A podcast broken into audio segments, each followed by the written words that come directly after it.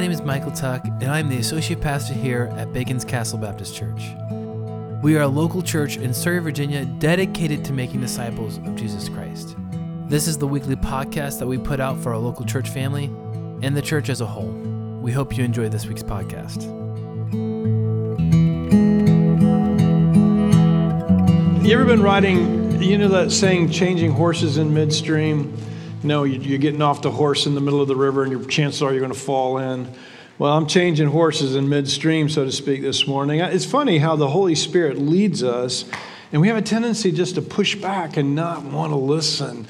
And uh, I had so much material this morning to cover, and uh, I was going to try, I wanted to try to finish Paul's arguments today, but I, I'm just, I'm not going to do it. So I'm going to divide this message into two.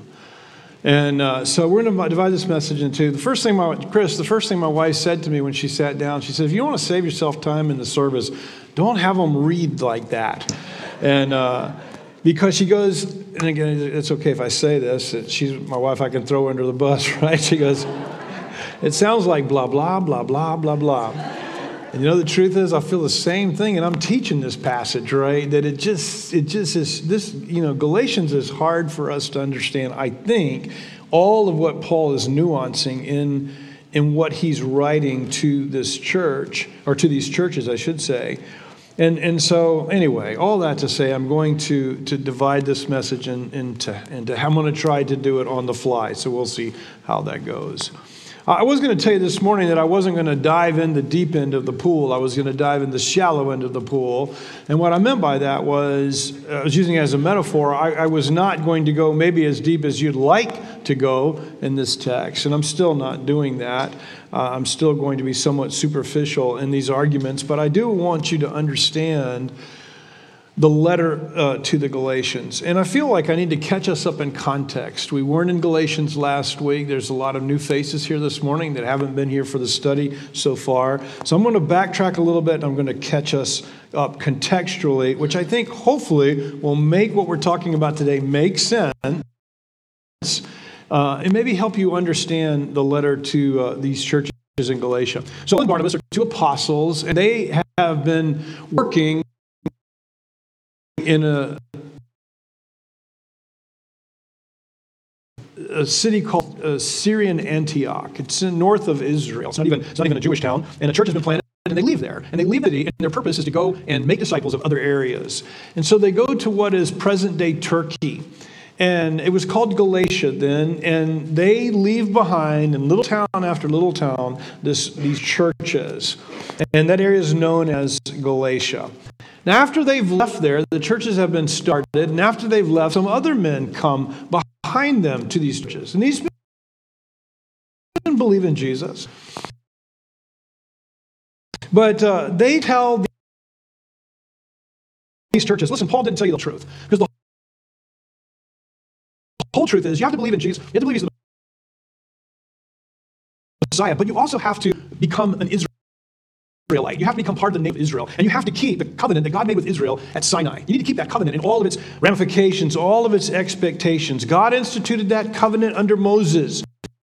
And so you need to do the things of that covenant. You need to be circumcised. You need to keep the Israelite nation's feast days. You need to eat certain foods. You need to keep the Sabbath as it's prescribed, and on and on and on. They go and they tell them that Paul just didn't tell them them all the truth.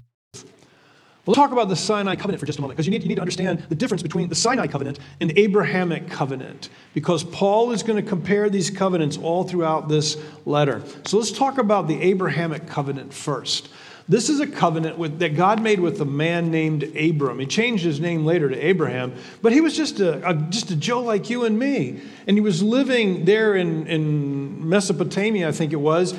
But he loved God he loved God, and God said to him one day, Abraham, follow me, and I'm going to make a great nation out of you. And Abraham was obedient. He followed God, picked up his family, and he said, I don't know where I'm going. God's leading me, but I'm going to a land that God's going to create for me and my family. And so he follows God. And God, God is impressed with Abraham's faith. He leads Abraham to a place, and then one day he takes Abraham outside and he says, Look at the stars. He says, Your descendants will be as many as the stars. And I'm going to bless you, Abraham, and out of you I'm going to bless all the nations of the world. And God makes a unilateral covenant with Abraham. You know what unilateral means? It means it's not a two sided covenant. It's not like a conditional covenant. A conditional covenant is if you do this, then I'll do this. All right? This is a, this is a unilateral covenant. God makes it with himself. He just simply promises Abraham, This is what I'm going to do with you. And then to illustrate that for Abraham, he puts him asleep and he does this little thing in a, in, in, in a dream for Abraham where Abraham sees so, what they did to ratify a covenant in those days, they would sacrifice an animal, put the pieces on the ground, and the two people, the two parties of a conditional covenant, would walk through the pieces, and they would say at the end, kind of like a ritual, they would say, May God do to me like that if I don't, kill me like that if I don't keep my end of the bargain, right? This covenant, Abraham doesn't walk, Abraham doesn't walk through the pieces of the, of the dead animal. God alone walks through the pieces of the dead animal. God's making a unilateral covenant with Abraham. And, um, and Paul is going to argue. Now, listen, this is really, really important. That God is, Paul is going to argue in this letter, and the whole New Testament argues to this end, all right? That the fulfillment of the Abrahamic covenant isn't going to be found in the biological children of Abraham but rather in the children of Abraham who are there by faith. I'm going to repeat that. It's so important that you get. I know maybe, maybe I'm going over some of your heads. This is all new to you. Hang in there. Hopefully, some of it will make sense. But for most of you, you should get what I'm saying.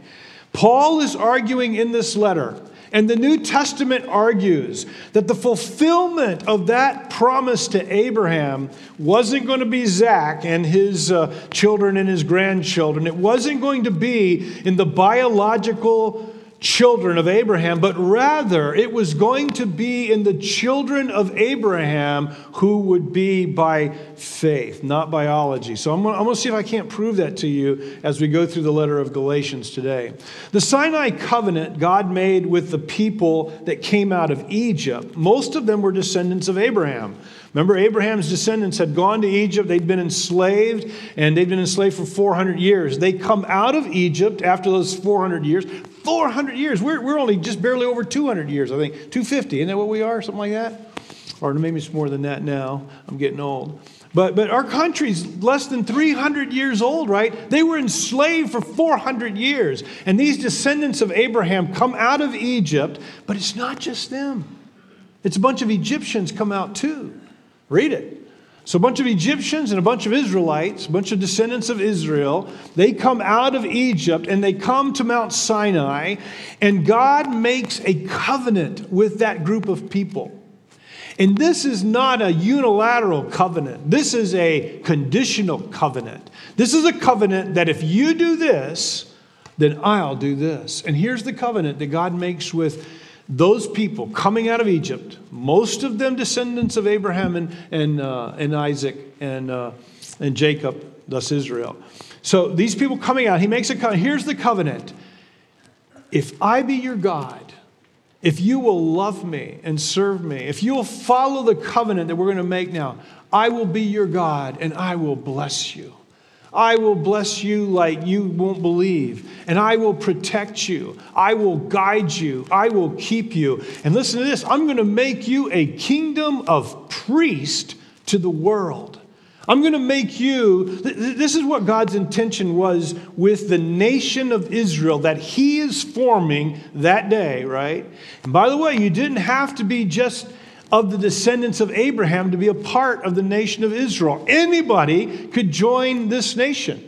Gentiles could go into they had to go through a process, but anybody could join this nation. And when the nation was first founded, it was made of Gentiles, some Gentiles from Egypt, along with the descendants uh, of Israel. And so this was a conditional covenant. And basically, God was, I believe everybody would agree with this, that what God was doing was establishing a nation, a strange nation, a different nation that ate different foods and didn't cut their hair and they circumcised uh, the men. And they, they just were different. And the whole point was that the rest of the world would then see them and say, Wow, your God must be God because of all the wonderful things that are happening to you. All what God is doing for you, your God must be God. It's like when Jesus calms the water on the, uh, on the, the, the storm, right? When they're on the boat, or he's walking on water. Or remember those times? What does it say the disciples did when he did that? It says they worshiped him. Why? Because he must be God because he's controlling the storms. And so it's, it's, sort of like this God was saying, I'm going to make you this nation that all the rest of the world will envy, and all the rest of the world will say, Yes, yes, your God is the only true God. Like Naaman. Remember Naaman? Naaman was the guy who came from, I think it was Syria, he had leprosy. And when Elisha, I believe it was Elisha, heals him, he basically says, Your God is the. How about Nebuchadnezzar? When, when what happens to Nebuchadnezzar in Babylon, remember he says, Your God is the only God there is. So when God shows up, people see it and they know he's the only God. And the, and the whole idea was with this conditional covenant that God made with that nation that he formed, he basically said, Everybody's going to know that I am God. But here's the condition for you to be my people and for you to be this nation you must follow me and love me. You must keep my covenant. And if you know your Bible history, you know that from the beginning, they would, they would not follow him in spite of all the things that he did. They were continually rebelling, so that he was continually sending them prophet after prophet after prophet, and they wouldn't listen. And then he would take and he would exile them out of, out of the land that he said was going to be their land. He said, Here's the land I've got for you, but I'm going to remove you from there. And for 70 years, he removes them from the land. And his whole goal was that when he brought them back, they might continue to follow him. And indeed, I tell you, if you don't know this, after the Babylonian exile of 70 years, Israel never, re- the nation of Israel never really struggled with uh, idolatry in the sense of creating idols for themselves like they used to do, right? However, even after the Babylonian exile, they were constantly turning away from, from, from the Lord, and to the point where God sent them prophet after prophet after that. And then 400 years of silence, and then God finally sends his son to them. And they reject him, and they murder him, and they kill him. This is where some of you might not agree with me, but I believe this is the point of Galatians. I'm, I'm, shortening my message, so I'm lengthening my, my intro because I want this to be really. I think if you get this, you'll understand the letter better, okay? With the death of Jesus, Paul is saying, Jimmy's not saying, Paul is saying, God rescinded the Sinai covenant and rejected Israel as his nation and made a new covenant with whom Paul says is the true Israel. If you doubt that, let me see if I can't prove that for you. At least if I'm not going to prove it for you this morning, because I know I'm, I'm, trying not to say it out loud, but I'm touching onto some stuff that some of y'all are already saying, I very much disagree with you, and that's fine. You know, we, we, we're all doing our best to understand what God is saying, but the point of the letter of the, of, to the Galatian churches, Paul is making, is that God has a new Israel. And his new true Israel is his Israel by faith. It's the sons of Abraham who are not by blood, who are not by sperm and egg, but rather by faith. And God is instituting a, a new Israel. So Paul would say in Romans chapter 9, he would say, it's not as if all of Israel is Israel. What does he mean by that? Well, he means there's definitely two different kinds of Israels. There's Israel, that is the nation of Israel that he formed okay, that's composed mostly of, of descendants of Jacob, Israel. But there is another Israel that I'm going to say to you is the true Israel of God. And the true Israel of God is the Israel that is by faith. And it's composed of both Gentiles and Jews.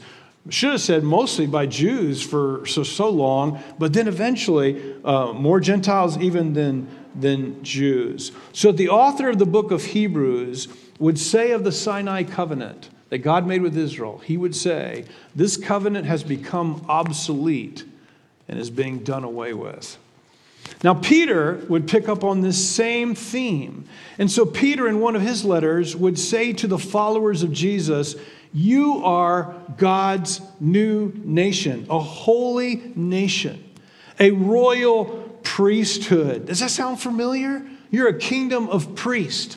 That was exactly what he said to this nation that he formed back at Sinai. You are a kingdom of priests. Peter turns around and now says to the people of God who follow Jesus by faith, You are a new nation, a royal priesthood. You are now my nation that is going to go into the world. And when people see God at work in your life, they're going to know that you, that, you, that your God, the God you follow, is the true God. We're to represent God to men.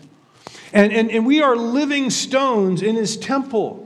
You see, the temple of the first covenant was destroyed. Jesus said it will be destroyed. Not one stone is going to be left on top of another. And it was destroyed. And then he said, I'm going to raise up a new temple in three days. And I suggest to you that the temple that he was speaking about is not the temple of his body, but he was talking about the temple of his people, where Peter would say, We are living stones in this temple, made with brick, not made with brick and mortar, but with people. And our guide in this new covenant, our guide is not the old covenant, the Sinai covenant laws, but rather the guide to the new in the new covenant. Listen, it is the Spirit of God that guides us in the new covenant. He lives within us and He is the one who guides us. Now, don't hear me saying he contradicts the word, He contradicts the things that God has already revealed. I'm not saying that, but I'm saying that our guide is not so much a written code anymore. He says, Paul makes this point over and over and over again. He's given us His Spirit on the inside to lead us. Now, I'm not going to get to, I got three, I got three gifts that I wanted to share with you at the end. I'm not going to get to the last one, so I want to insert something here. You know, when I talked about this a few weeks ago, and uh, one of the elders came up to me afterwards, and I can't remember exactly what I said, uh, but he was, he was pushing back uh, in a good way on what I said. In fact, I, I, I walked away from that saying, Boy, I wish I had thought of that. You're exactly right. The, the code, the written code of the old covenant that he made, that God made with his people, Israel, the nation back then at Sinai, the covenant said, Thou shalt not murder, right? But the Spirit of God tells us it's not just that we don't murder, the Spirit of God tells us we're not to hate. We're, isn't that right? Isn't that what Jesus said? He said it's not just that you don't murder, you don't hate. You don't call your brother a fool. Or are you not to commit adultery? That's in the written code, right, of the, of the first covenant. Yeah, but to see the Spirit of God comes along and says, it's not just that you don't commit adultery, you don't lust after someone who's not your spouse. And on and on and on it goes. The Spirit of God takes the laws of God that were written in that covenant, and He leads us, not in contradiction to the things that God has morally set up, but the Spirit of God leads us in a way that He speaks to our heart. I mean, even this week, I'm, I'm sitting there this morning and I'm thinking, yeah, the Spirit kept leading me. You got too much information. Stop, stop, stop. Don't do this. But I kept pressing on anyway. Now I'm trying to be obedient, and it's so much harder because I'm having to, you know. But anyway, we, we, we walk by the Spirit. And if you just think with me for just a moment, if you just think about all the times in the scripture that it tells us that we walk by the Spirit, that we listen to the Spirit, that we've been given the Spirit as a gift. He's within us, and He's how much better. I'll, I'll probably say this again next week because this is one of those gifts I want to tell you about. But how much better is it If I have a map, isn't it so much better to have someone sitting in the car with me saying, hey, yeah, the map says this, but this is a shortcut. Go this way. Oh, by the way, down the road there, there's blockage on that road. Turn here so we can get there faster than. I mean, so much better having somebody who's got in the know sitting right there beside me rather than just following a map. And if you don't believe me, go somewhere you've never been and use your GPS and you'll go around your toe to get to your nose, right? Because the GPS will lead you all kinds of places that, you know, you know, it's just doing what the Spirit of God lives within us. Let me move on. These men come, oh, and, and by the way, I wrote something here. Jesus hinted at this. I mean, he was constantly hitting, hinting at it. When, when he said, You don't put old, you don't put new wine in old wineskins.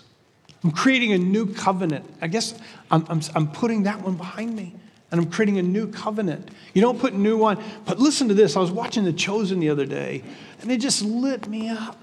It was the story of the Samaritan woman. Think about the Samaritan woman, right? Remember her? There by the well? Do you remember what happens? She goes, Hey, we Samaritans say we worship right here. You say it has to be in the temple there in Jerusalem. Which is it? What did Jesus say? There's coming a time really soon where it won't be here or there, but you will worship God in spirit anywhere because it's going to be a heart matter, not, not the, the material, physical stuff of the first covenant. It's going to be, I'm going to put my spirit in you, and it's just going to be different. And he's hinting at the fact of what Paul is trying to tell the Galatians that you don't need to go back to the Sinai covenant. God is putting that behind him and he's moving on in this new covenant. Paul's disappointed that they've listened to these men, and he writes this letter as a challenge to them, hopefully to correct them where they're wrong. So let's kind of review real quick. Chapters 1 and 2 are a defense of Paul himself, his ministry, and what he taught. If you missed that, you can go back and listen to that. But he defends himself and tells them why they should be listening to him. In chapter 3, which the last time we were together, we looked at the first 14 verses of chapter 3. And this begins, now listen, there are seven arguments, four left. Uh, we looked at three, four left. I was planning to cover all four. We're only going to do two today, okay? And we'll do the, the other two next Sunday. But in chapter 3, he begins with seven arguments, seven arguments as to why they should not seek to add back the first covenant, the Sinai covenant, to what Jesus has done. He, he's going to try to convince them the Sinai covenant is not, is not what we're doing anymore. We, we've got a new covenant in Jesus, and he's going to give you seven, seven arguments why that's true. Now, the first time we looked at there was three arguments. The first argument was from experience. Remember, he said, when you believed in Jesus, God did miracles in your midst. Your, your experience should tell you you don't go back and seek to live by the, by the Sinai covenant. The second argument was from Abraham himself, how Abraham was declared righteous by faith. The third argument was that if you want to go back to the law, the law demands death, and since none of us can keep it, the punishment of the law is death. And that's why we're not going back to that, because Jesus already set us free from the death that the law required. And, uh, and so those were his first three arguments. We're going to pick them up. We'll pick up the next two. Uh, we're going to begin in chapter 3, verse, uh, verse 15. So here we go. This is argument number four, or argument number one for today, but argument number four, and Paul's arguing. And this is an argument from God's covenant with Abraham. So it's similar to what he's already touched on. Chapter 3, verse 15 from the book of Galatians. Brothers and sisters, I'm using a human illustration. No one sets aside or makes additions to the validated human will. And that's will like is in a covenant will. Now the promises were spoken to Abraham and to his seed. He does not say and to seeds as though referring to many but referring to one and to your seed who is Messiah or the Messiah. My point is this the law, the Sinai covenant, which came 430 years later, does not invalidate a covenant previously established by God and thus cancel out the promise. For if the inheritance is based on the law, if our, if our walk with God, our inheritance with God is based on that law 430 years later, uh, it is no longer based on the, pro- uh, based on the promise, but God has graciously given it to Abraham through the promise. So here's his argument. It's really simple. I'm not going to go deep, but here's his argument. The Sinai covenant came 430 years after the Abrahamic covenant. And he says the Abrahamic covenant was unilateral, it was a promise from God. Your descendants are going to outnumber the stars, and I'm going to bless you, and out of you will come a, a nation. And it says Abraham believed God. And what does it say next? And God credited to Abraham righteousness because he had faith, because he believed God. Here's Paul's argument God credited Abraham righteousness by his faith. The law, which comes 430 years later, it's not, it's not removing what God promised. This has been this was a second argument too, right? This is similar to a second, second argument. God is not removing the promise that if we put our faith in God, he will give us righteousness. Righteousness doesn't come because we keep the law, he's saying, because if it did, then it would do away with the promise that God made to Abraham that if you just believe me, I will credit it to you as righteousness. Now, Paul makes a point that when God made this promise to Abraham and to his seed, he says he, he didn't use the word seeds. Although this is where we're not going to dive in the deep end of the pool. You can ask me about it later because there, there is somewhat problematic. But most everybody, most everybody sees Paul as saying that when God made that promise to Abraham and to his seed, he was making it to Abraham and to the Messiah who would eventually come and be the blessing, blessing to all nations. And so Paul is saying this law that came 400, this Sinai covenant that God made with the nation, with the nation he formed, 430 years later, it doesn't do away with God's promise to bless Abraham and to credit Abraham and consequently all of his descendants, credit us with righteousness on the basis of faith, not on the basis of us keeping that law, which came so many years later. All right? That's his next argument. Here's his, here's his fifth argument. This is an argument from the purpose of the law. Did, you, did you follow me? I know this isn't interactive, but did you follow me? Okay. That wasn't a very hearty, yeah, we followed. Ask me afterwards. An, ar- an argument from the purpose of the law, verse 19. Why then was the law given? It was added for the sake of transgressions until the seed to whom the promise was made would come. So the seed in this case would be Jesus in Paul's thinking, right? The, the, why was the law given? It was added for the sake of transgressions. The law was put into effect through angels by means of a mediator. Now, a mediator is not just one person alone, but God is one. Is the law therefore contrary to God's promises? Maybe I should stop there and just talk about that for just a second. Should I do that? Let's, let's, let's take just those first few verses, kind of just walk through it. Why was the law given? All right, so if the law isn't how we become righteous before, if keeping the Sinai covenant like the, like the Jews did for, year, for centuries, if that isn't how we become righteous, what was the purpose of the law? And he says it was added for the sake of transgressions until the seed to whom it was promised would come, till Messiah would come. What does he mean by for the sake of transgressions? Hard for people have a struggle with what did Paul mean? He was added for the sake of transgressions. Most people think it was it means that it was added so that we would be able to clearly see our sin against God. In other words, there'd be no doubt about it. We would know where our transgressions lie. And he talks about how the law was mediated through angels and by means of a mediator. And, and not just uh, it says now a mediator is not just one person alone, but God is alone. So he, oh, uh, one. Here's what he means by that: that the law was mediated through Moses and all the prophets that came afterwards, right? But the Abrahamic covenant wasn't mediated through a bunch of people. God just made it himself.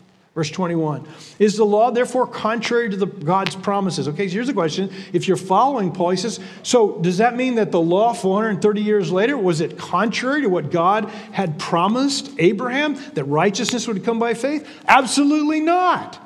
For if the law, now here's important, if the law had been granted with the ability to give life, then righteousness would certainly be on the basis of the law. In other words, if you could keep the law and righteousness could come by that way, sure, righteousness would come by the law. Verse 22 But the scripture imprisoned everyone under sin's power, so the promise might be given on the basis of faith in Jesus the Messiah to those who believe. He goes on to say that the law there, the law that God gave in, in, the, in the Sinai covenant, what it did is it just, I mean, it just showed all of us that we're all under the power of sin that all of us are sinners, that all of us fall short of the glory of God, that none of us can live up to God's standard. And it led us, it helped us understand that righteousness is a gift based on faith in the Messiah. Verse 23 Before this faith came, we were confined under the law, imprisoned until the coming faith was revealed. In other words, we didn't understand this clearly how, how faith, how Jesus dying for us would, would free us from the death penalty of the law. Before this faith came, we were confined to the law under death Verse 24 The law then was our guardian until Messiah, so that we could be justified by faith. Verse 24, translated in other Bibles, says something like this The law then was our tutor to lead us to Christ. So here, follow what Paul's saying. He says, Well, what's the purpose of the law? The purpose of the law, he says, was to be like a tutor.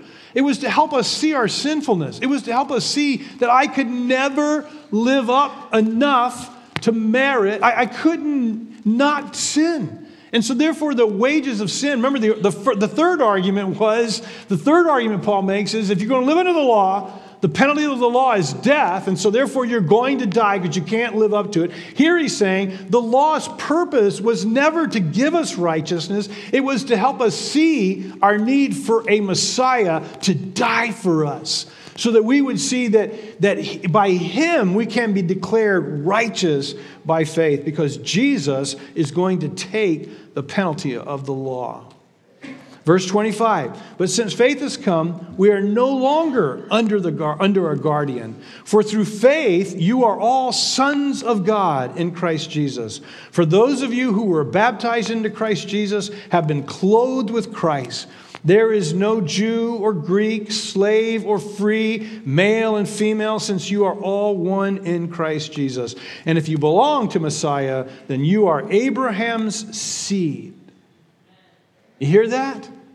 If you belong to Messiah, whether you're Jew or Gentile, male or female, slave or free, then you are Abraham's seed, heirs according to the promise that he made Abraham. So this is, this is his next argument. I mean, this is his argument. The purpose of the law. The law was never given so that you and I could, could do our best to live up to it. And if we managed to live up to it, then God would declare us not guilty. God would declare us righteous. It was never given that way. It was given so that we would absolutely see I can't live up to God's standard. I need someone to, I need someone to save me. I need someone to step in for me because if the wages of sin is death, if the, if the law of God demands death for my sin, then I have no hope. And so the law was supposed to guide you and lead you to see your need of Jesus so that you would understand that when you put your faith in Him, God declares you righteous by Him. The law was a tutor, it was a guardian, it was to lead us to the Messiah. And then, and then, then, then there's this point, but I hope you got it, that since Messiah has come and made us righteous by faith, like Abraham, we are no longer under the tutor. We're no longer under the law. We are now sons of God. He says we've been immersed into Messiah. He says we've been clothed with Messiah, which I think is a metaphor to say we've put on the Holy Spirit. We've put on the Spirit of God. So now, if you're Jew or Gentile, it doesn't matter in Jesus. If you're free or slave, it doesn't matter. Male or female, those distinctions, if you would, don't matter compared to you having put on Christ. That is the distinction that matters. And then that grand summation in verse 29, let me read it again. And if you belong to the Messiah, then you are Abraham's seed, heirs according to the promise. Doesn't matter whether you're Jew or Gentile, because it's not about the, the Sinai covenant anymore, it's about the new covenant. Let me go, let me skip ahead now to my, uh, to my ending. Sorry, this is where it's going to get kind of confusing. So there's two more arguments. There's two more arguments. And, and this is in my notes. Let me say it here. I'll say it next week. I know everybody's probably thinking, why does Paul spend so much time on this? Why? I mean, this is not even on, I've said it, I said it every week. It's not on our radar, is it? That we have to keep the Sinai covenant. Nobody in this room thinks that, right? That we need to be somehow under the Sinai covenant. But the reason we don't is because Paul did this. It's because Paul so clearly explained it that we are not under the Sinai covenant, but we're under a new covenant in Jesus. And that's why, folks, all of us didn't have to become part of the, of the spiritual nation or the nation of God called Israel, because God destroyed that religious system. He destroyed that covenant, destroyed it. Not the people of Israel. A lot of them died during that destruction of the religious system, but God destroyed that system, and, and now He is working through a new covenant He's made with both Jews and Gentiles and anybody who becomes a part of the kingdom by faith, okay? You say, well, Jimmy, why do you talk about that? Why, do we, why are you spending so much time on this? Because, folks, this is still, this can still be an issue. I was talking to a pastor and, and he had a family leave his church because this family started thinking they needed to keep the first covenant laws. And slowly, slowly, slowly, they abandoned they abandoned everything that Paul's talking about here to follow Messiah under the, the Sinai covenant. And so here's an example for you. Now, this is an old quote. This is an old quote, and I don't know that he would hold to this exactly. But we probably all know who John Hagee is. He's a famous preacher in San Antonio. But John Hagee told the Houston Chronicle that he believes Jews already have a covenant with God and do not need to embrace Jesus. He said, and I quote, I believe that every Jewish person who lives in the light of the Torah, which is the Word of God, has a relationship with God and, and, will come to redemption. I'm not trying to convert Jewish people to the Christian faith. In fact, trying to convert Jews is a waste of time. Jews already have a covenant with God that has never been replaced by Christianity. That's a very old quote. It's 30 years old, okay? So I don't know that, that we all change and we, you know, God's refining and helping us all. But, but I do know that John and others believe this, this is what they believe. They believe that right now, this, this time that we're in is called the church age, and it's a parenthesis. It's a parenthesis. And, and so we're coming up to this point, and boom, Jesus dies, and we enter this parenthesis that we're, we're different than, than the Sinai covenant. But one day God's lifting all of this out and we'll go back to the Sinai covenant and we'll live under the Sinai, the, Israel will live under the Sinai covenant, and God will work through the nation that He set up at Sinai. He'll work through that nation again. Folks, I think the things that Paul is saying in this text, and I know here's, here's where people are going to disagree, and that's fine, but I just want to challenge, I want to challenge that thought I want to challenge that thought that one day God is, that, that, that what Paul says about us being the fulfillment of the Abraham, Abrahamic covenant. We're his seed, heirs, we're the heirs of Abraham. He said earlier in the text, remember that it's the sons of Abraham that are sons by faith, not biology. It just seems so hard for me to understand how this, this I'm, I'm talking about when Jesus dies, when Jesus comes about, this, this church age, if you would, made of Jews and Gentiles in the first covenant. It's just like it's like its own self-contained thing that he's going to lift up, and then we're going to go back to the first covenant, and we're going to live through. God's going to work through the nation of Israel to represent Himself. I think the things that Paul is saying in this letter are problematic to that view, at least a sticky wicket that people have to uh, have to look at. Everybody follow me there? You don't have to agree with me, but you understand what I'm saying, right? All right. Let me go. Let me give you the two lessons, the two, the two gifts that I believe that we should take home today for ourselves in 2022. Here's the first. It's the gift of justification by faith. The Bible and the Bible justification means to be declared righteous. Here's a gift that God has for each one of us. 2022. Actually, for the last two millennia, this has been the gift of God. Actually, for all eternity, this has been the gift of God. That our sin is erased and covered and done away with by faith.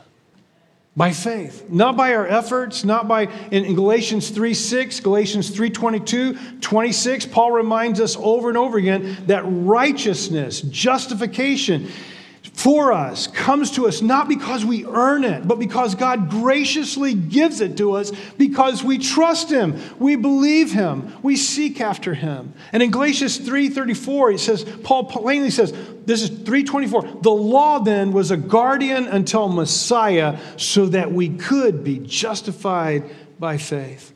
See, Jesus is the one that ju- we're justified by faith, but because Jesus takes our sin and bears it upon himself. We're justified by faith. The reason God can justify us is because Jesus atones for our sin by his death. The Bible says that the righteousness of the law, which if anybody could live by it, you would be righteous, right? Well, Jesus did live by it. He lived it perfectly without sin. And so when he dies, he can die for you and me because you're not righteous and I'm not righteous, but Jesus is righteous. So his death can, can stand in for me. The gift of God from this passage is justification by faith. The righteous dies for the unrighteous. Jesus dies for us. And it's like Michael said it doesn't matter what you've done because Jesus did it all. And if you trust in Him, your sin is washed away, your sin is taken by Him. What a gift that God has given us freely by His grace, forgiveness and righteousness, simply because we're willing to love Him and trust Him and put our faith in Him. Here's the second gift. And the second gift for us today in 2022 is a new identity. Now, a person holds many identities, right? At the same time, they can be a teacher and a father and a friend and a factory worker. Today, in our culture, the most important identity factor for you and me has become our race, our ethnicity, or our perceived gender. Okay? In fact, our, our culture is telling us that one of those is your primary supreme identity, and you ought to you ought to make it so. We should divide ourselves by our supreme identities. You know, I kind of think they have one thing right, but listen to what I'm saying. Paul tells us that because of our faith in Jesus, we have a new identity, a supreme identity. And that supreme identity of supreme importance is that we are in Jesus, that we've put on Jesus. Galatians 3:27 For those of you who are baptized into Messiah have been clothed with Messiah. There is no Jew or Greek, slave or free, male or female, since you're all one in Messiah Jesus. We're clothed in Jesus. Listen, here's what Paul does not mean. He doesn't mean that you're no longer a Jew. He doesn't mean you're no longer a Gentile. He doesn't mean that you're no longer a man or a woman. He doesn't mean that you're not. You're, see, he told, he said, hey, you can be a slave or not a slave in that culture back then. Jesus didn't change that. You can be a, a, a an owner of a business or you can be an employee in a business. Those things don't change. Those are part of who I am. But what Paul is saying is this that when you come to Jesus, whatever identity you thought was the most important, they, they're not. Doesn't matter what you think about your gender. Doesn't matter what you think about your ethnicity or even your race or any of those things. What matters is that you are in Jesus. What matters is that your identity is with Jesus, that you've put on Jesus. That should be, we should be divided by that. And what I mean, listen, listen to me. What I mean is that the most important identity factor for all of us should be our love relationship with Jesus. And it should join all of us together whatever our other identi- identifying factors might be, whether I'm male or female, or whether I'm a worker or an owner, or whether I'm young or old, it doesn't matter. What unites us together is the fact that Jesus, we belong to Jesus, that we're in Jesus, that we have His identity. I, it is no longer I who live, Paul says, but what? But Jesus who lives in and through me, right? So, regardless of whatever identity factor you might think is, is important, Paul says there is no more identity factor that should divide you from everyone who is in Christ. We're family, we're together. You are now a son and daughter of God. I didn't get that far into text, but that's what he's going to say in chapter 4. You are a son and a daughter of God, and the Spirit of God lives within you. Thank you so much for listening this week. If you have any questions, you can email them to Pastor Jimmy at baconscastle.com. Also, check out our website at baconscastle.com to get to know us and see what God is doing locally here in Surry. Be blessed.